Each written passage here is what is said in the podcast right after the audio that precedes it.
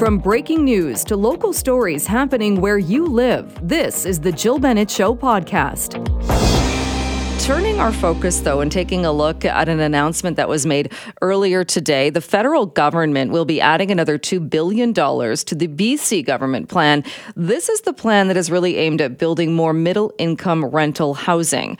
Now, speaking in Vancouver alongside the Prime Minister earlier today, BC Premier David Eby said that the funding will support the BC Builds plan, which aims to fast track affordable rental developments on government, community, nonprofit owned and underused lands. What the Prime Minister has announced today $2 billion in additional funding for the BC Builds program will be transformational for thousands of families in British Columbia that are desperate for housing. They can afford housing, they just need it to be available the provincial government also has passed legislation last fall to restrict short term rentals and build more housing that is focused around public transit areas. Well, joining me now to talk a bit more about this is Thom Armstrong, the CEO of the Cooperative Housing Federation of BC. Thom, thank you so much for joining us today. My pleasure. What are your thoughts on this? The the BC Builds program, which had already been announced, but now the federal government saying that it too uh, wants to be involved, adding another two billion dollars in financing. Well, I think a, a, good starting point for this discussion is the recent announcement from CMHC that the rental vacancy rate in Vancouver uh, has stabilized at less than one percent. And that, that is a crisis level vacancy rate for people looking to get into the rental market um, in, in the most unaffordable market in, in the country. So this is a very, very welcome announcement. So many of us, including the province, have been asking the federal government to, to match the, the provincial government's historic investment in housing.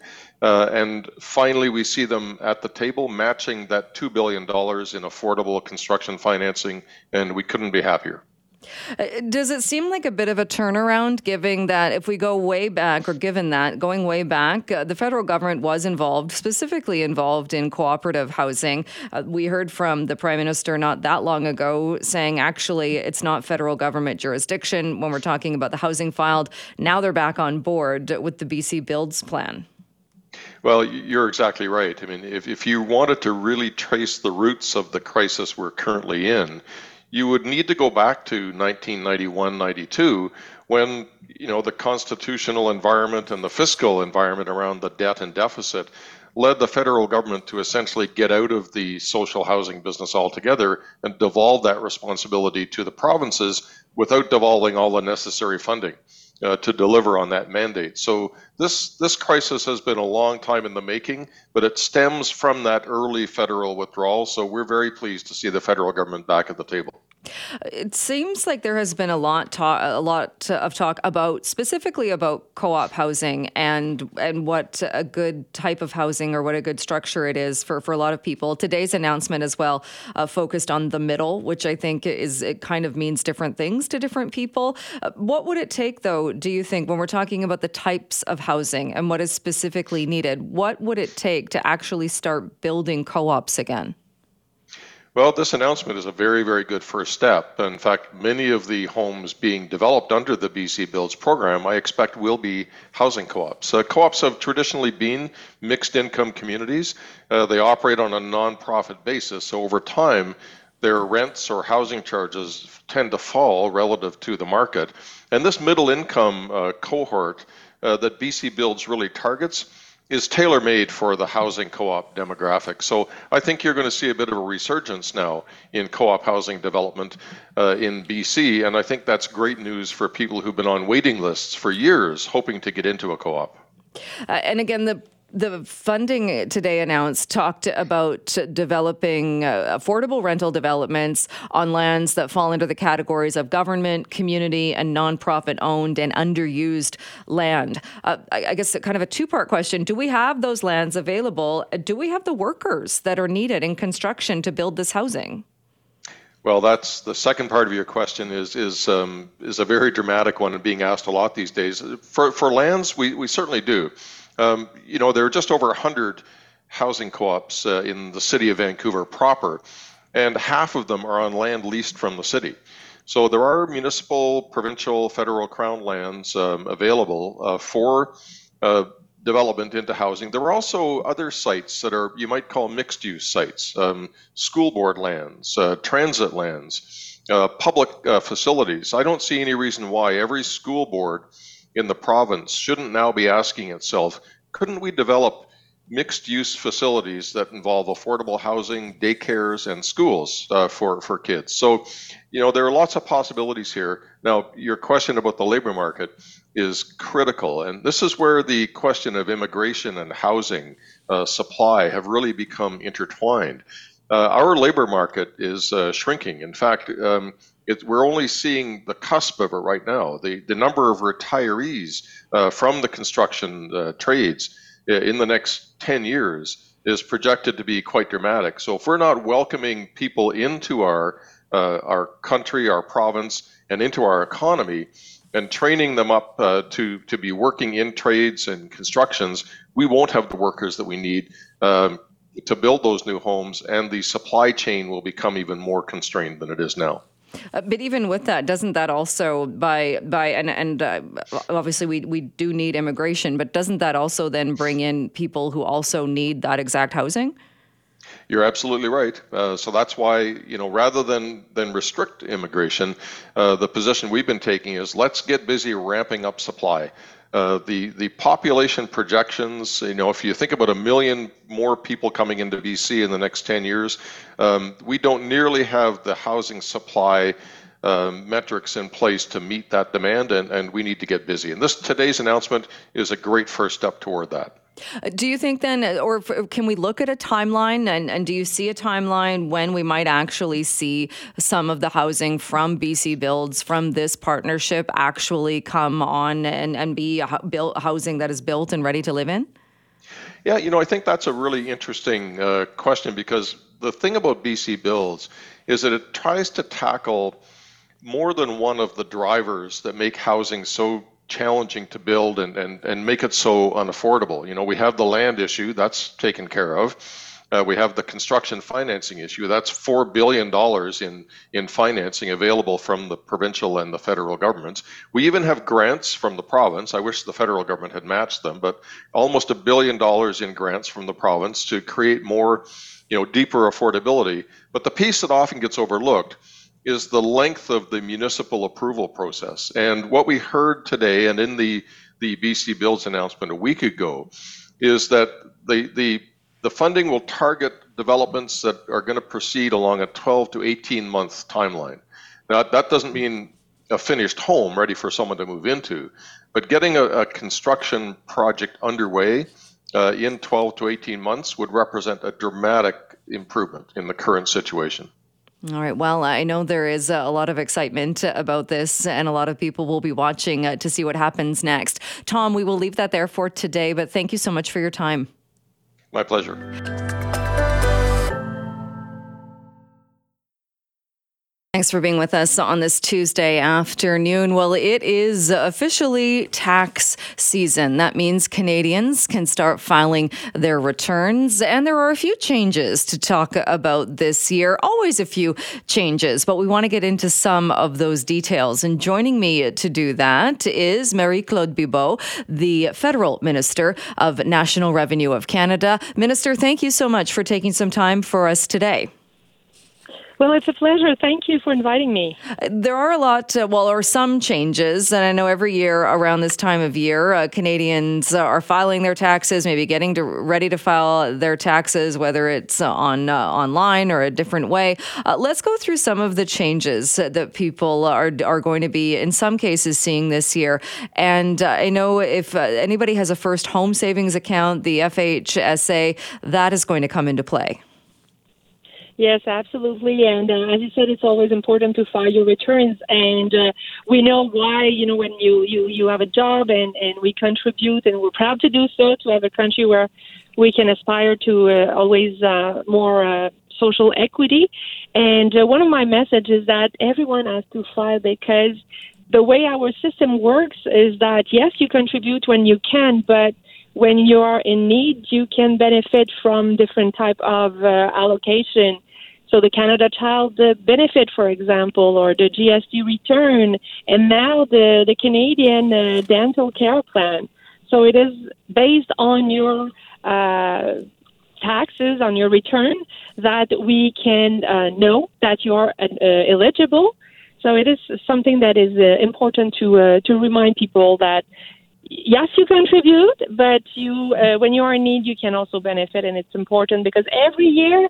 Uh, there are millions of dollars of credits and benefit that just you know stay in Ottawa because some vulnerable people just don't file their taxes.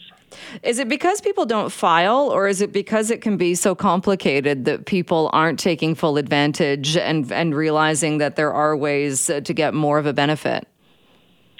Uh, I would say mainly because they don't file, but actually, you know, before the end of April, about 85% of Canadians will file their return, and at the end of the year, uh, it, it's going to be close to 95%. But the 5% that is missing is often the most vulnerable. And this is why I, you know, it's very important to me to uh, to remind them of that, and also to talk about the free uh, tax clinic as well, because in all our regions uh, across the country, we are volunteers. Actually, we have volunteers. Actually, almost 15,000 people volunteers to do uh, the, the, the to file taxes uh, for the people who, who need it. So it's it's important to. And actually, last year in uh, British Columbia, 100,000 people benefited from these free tax clinic. Hmm. Uh, do you find more Canadians are filing online uh, and and doing it, and and maybe that's a good thing if people know how to do that, and and still making sure that they're qualifying or, or applying for all of the benefits that they they're eligible for, or uh, are, are people doing that and in that case also missing out? Well, actually, more than ninety percent of Canadians file uh, online now and uh, the computer systems uh, are getting uh, easier each year um, to to uh, to file. So this is a good news. But what we don't have enough people uh, signing in is the My Account on the Canada Revenue Agency website. So the My Account is extremely uh, useful, but I must admit that the first time it's a bit complicated because we really have to make sure that you are the right person, you know, at the end of the the system. So there's a security uh, system obviously put in place. So the first time is a bit longer, but after that, it is such a pleasure to have all your information, your T4 and everything else, you know, available within uh, my account. And also, I would encourage everyone to uh, sign in to the direct deposit. So if you have a return, you will get it within 10 days. Uh, and if you are uh, eligible to different benefits, well, it will be deposited directly in your account, which is also great.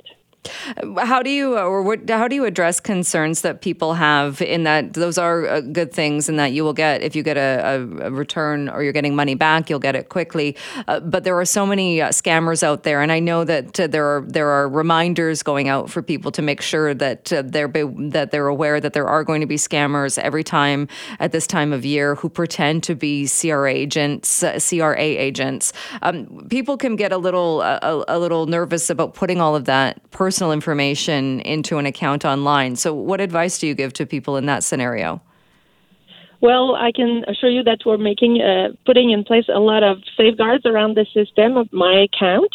Uh, but there's, there are uh, scams out there. You are so right, and it's. Thank you for giving me the opportunity to remind people to. The Canada Revenue Agency will never send you a text message. So it it's it cannot be us. It cannot be the government sending you a text message and asking you to click on whatever. This is not the government working this way. And actually, if you receive an email from the Canada Revenue Agency, it will be said, "We you have a message in your my account." So the message there will be no click if if it's really the government.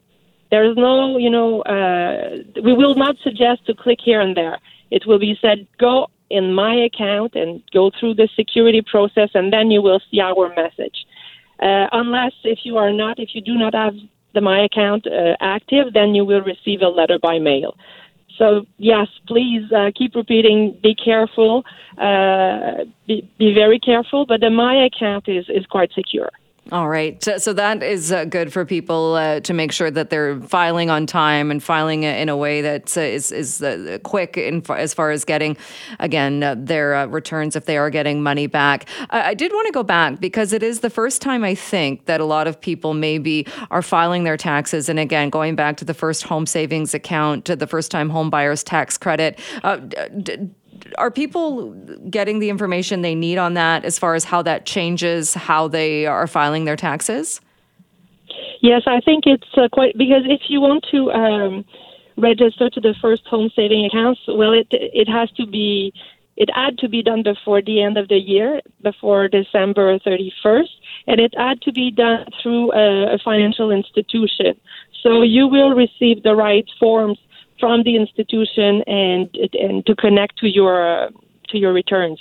So I'm I'm confident that this information is will go through because the financial institutions uh, are are very well organized and and uh, so if you have signed in for that, you will get the right form and uh, to to uh, to benefit from. And it's it's great because you can save eight thousand dollar a year, uh, and it will be free of tax the not only when you save the amount, but also the day you um, you take the amount to to buy your first first home. So it's really you know it's a saving at both ends. Right, which is uh, good news for people that are in that scenario and, and taking part in that program. Uh, a reminder as well, we're talking about this today because officially uh, Canadians can start uh, filing their taxes. And uh, good to know that if you owe money to the CRA, that you have until uh, I think that, that, well, April 30th is the, is the deadline. What about the difference, though, if we're talking about people who are self employed? Actually, for people who are self-employed, uh, the date is uh, June 15, so they have a few uh, uh a few more weeks uh, to file. So once again, if uh, I would say if you wait till the end of the month, at least you'll be sure that you have received. you know, you have to to. Um, if you want to contribute to the RRSP, it's before the end of February. your employer must give you your T4. The landlord or you know, if you have given to uh, charities. So all these papers should come to you, or all these receipts uh, should be received by the end of February, and then you have till the end of April to to file. It is a good reminder and timely advice as we now are officially in tax season. Minister Marie Claude Bibeau, thank you so much for your uh, coming on the show, for reminding people uh, and joining us today. Thank you very much.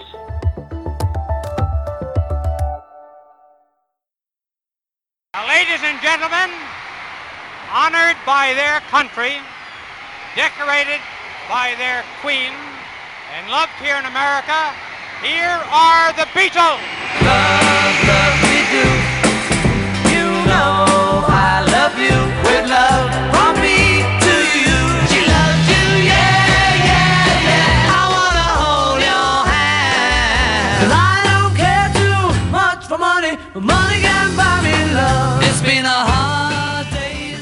My guess is most people recognize those songs. Yes, the Beatles. And there is a reason why we are playing some Beatles music and talking about the Beatles today. So let's bring in Eric Alper, music publicist and commentator. Eric, great to have you back on the show.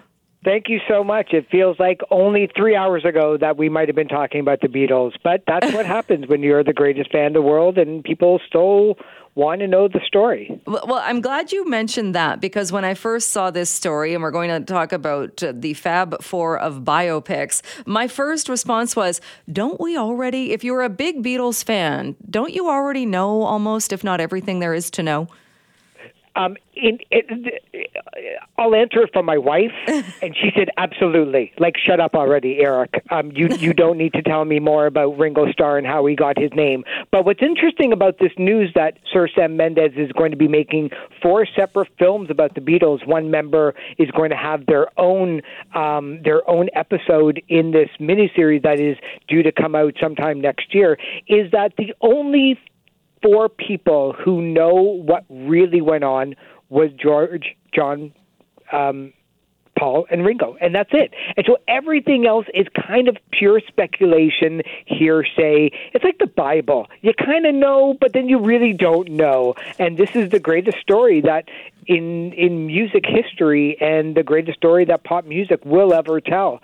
Um, and I think it's fascinating to know that I can kind of make a case for that the Beatles might just be more popular in 2024 than they were 60 years ago when they played on the Ed Sullivan show.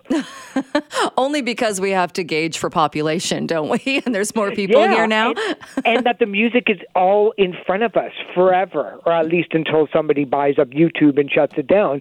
But you know, the fact that that music is so readily available, it's like water, where all the songs are, are on streaming services. They're all the videos are up on YouTube. The documentaries are all there. Before you would actually have to hear the music or think about it, go down to the record store, hope that they haven't sold out of it, and then buy it, bring it home, and play it. Now you can share it. You can view it as many times as you want. So the fact that they're still um, they're still commanding this much attention. Um, and keep in mind, like this is a band that essentially lasted six years. I mean, they went from "She Loves You," yeah, yeah, yeah, to the breakup from 1964 to 70, and so here we are, you know, all these years later, just um, kind of salivating over what they were able to do in such a short period of time.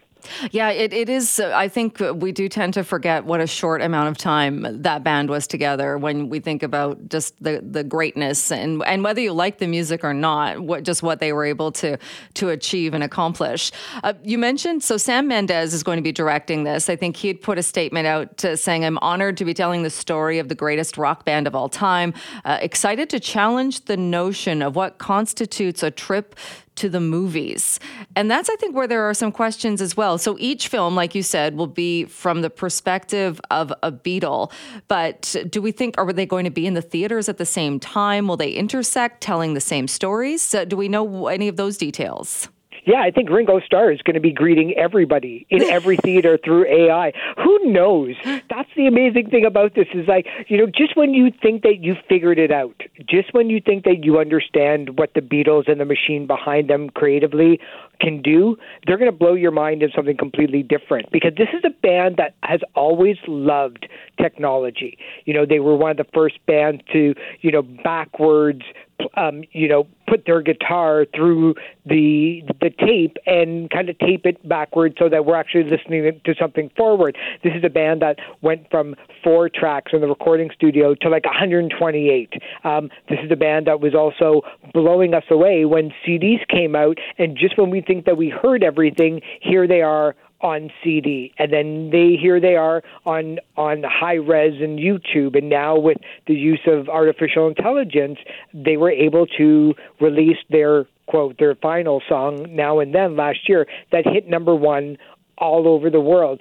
So this is kind of coy what he's saying because it could be something that we've really never seen before. It could be something that is um, maybe from their personal, very much perspective, but who knows? I mean, I. I would be an idiot to try to guess what it is, only because I know I'm going to be wrong. but but that's the the challenge too, isn't it? There's so much footage out there because they were also into films. When you look back at the 60s and 70s, uh, things like yeah. Hard Day's Night, Yellow Submarine. I think there there was a bio a biopic when when John Lennon was still alive. I mean, th- yeah. there have just been so many films made about this group, and so many so much video that up until last year, the, most of the general public deemed it not really usable. What we saw in the Let It Be Get Back documentary was when Peter Jackson, the director, who also worked on Lord of the Rings, among um, many other films, when he used AI technology to be able to separate all of the noises and voices that were heard on tape during those sessions to you and I, it just sounds muddled. It sounds like here's John and Paul whispering in the back corner of the room with one microphone clear across the room, and nobody can even pick up what they said. But Peter Jackson was able to use technology and strip everything down into the really important stuff. So all this footage that might have been around while people were filming for the most photographed and most famous people on the planet, um, there might be footage now that we've never seen before that might have been deemed, you know, this is garbage, this won't work. Um, so who knows? It could be colorized now in ways that we've really never seen before.